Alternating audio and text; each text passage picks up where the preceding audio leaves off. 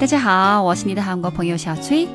前一段时间，韩国媒体爆出了一些韩国财阀第三代，用中国来说，富二代吸毒的新闻。多年前的旧闻，现在又被媒体重新拿出来来炒作。听过我的节目的朋友们，应该都明白为什么现在才出现这些很早以前的负面新闻。那有一些听众朋友们觉得，小崔你太厉害了，你怎么预测到了这些新闻呢？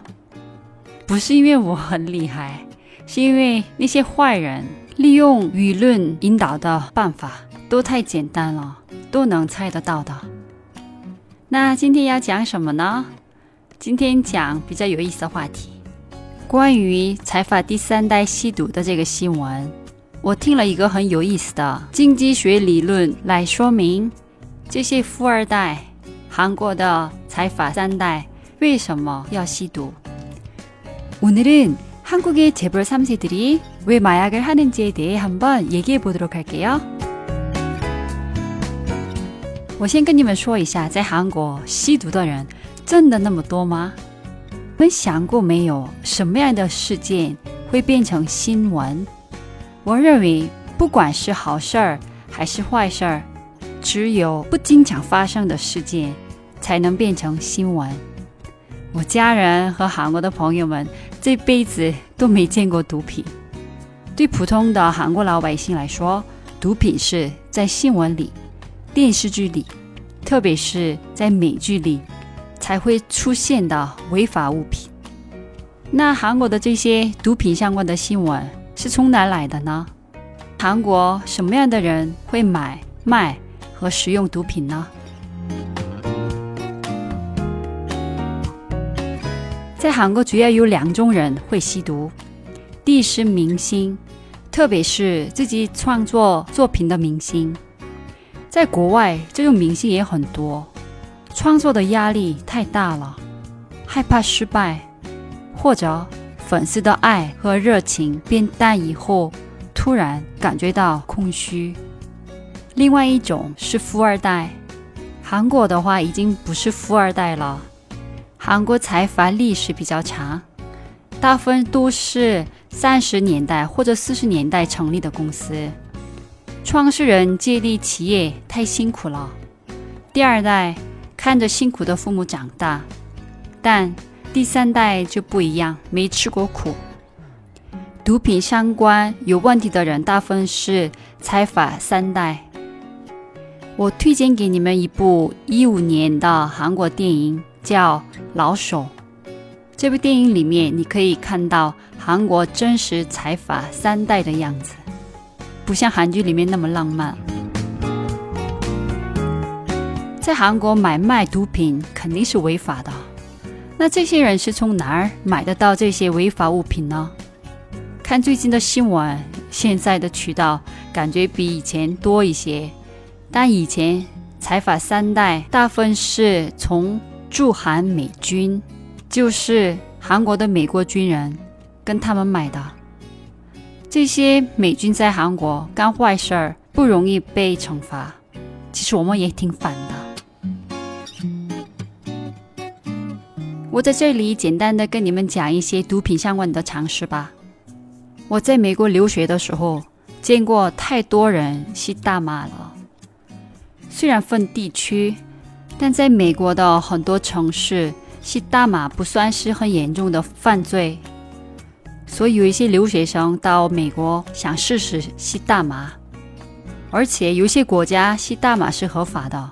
很多人说他们去那些国家旅游的时候要尝试一下，但你们要知道，其实中国我不太清楚，但按照韩国的法律，不管你在国内还是在国外吸毒，回国后被发现都会被惩罚的。所以千万别在国外去做这些违法的事情。这次财阀三代吸毒新闻出来头一两天，其实由朝鲜日报访家儿子，就是 T V 朝鲜的老板，跟张子妍相关的很大的新闻。但被这次吸毒新闻掩盖了。唉，真的太郁闷了。郁闷的话题我就不详细的讲了，那我讲给你们听为什么富二代容易吸毒，这个有意思的话题吧。读过经济学的朋友们都知道有一个著名的经济学原理叫边际效用递减。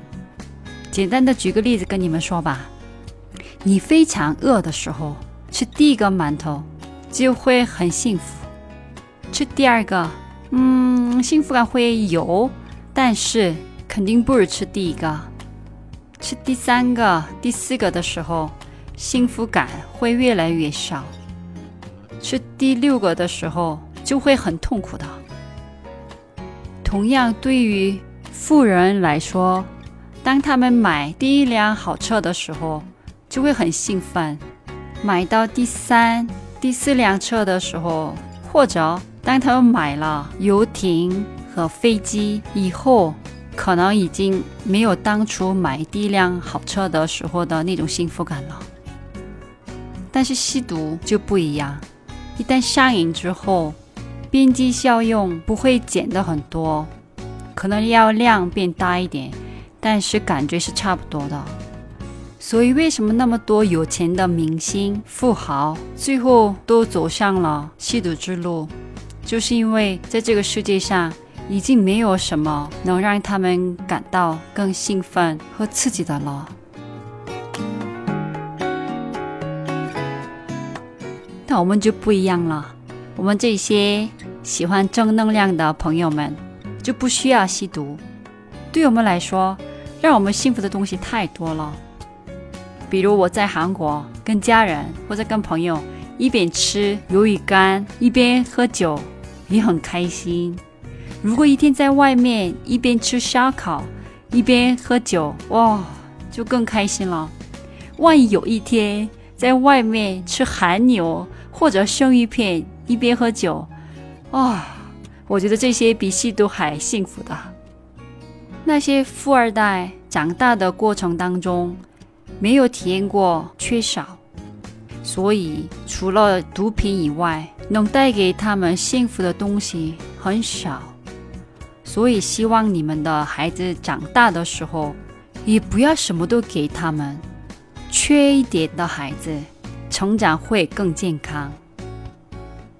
我的一些朋友们说他们的梦想是赚大钱，比如一千万现金、三千万现金等等。那你想过没有，万一你真的赚了那么多钱，然后呢？你赚钱是为了什么呢？如果你只追求钱，我担心你也跟那些富二代一样，第一套豪宅会让你高兴幸福，那第二套、第三套、第五套就没有什么感觉了。所以希望听我的节目的听众朋友们都明白这些道理，不需要为了幸福一定要赚大钱，你好好想一下什么会让你幸福。对我来说，有好的故事跟你们分享就很幸福，那我比那些富二代更幸福吧，你们觉得呢？今天的节目到这里了，들어주셔서 감사합니다. 그럼 안녕히 계세요.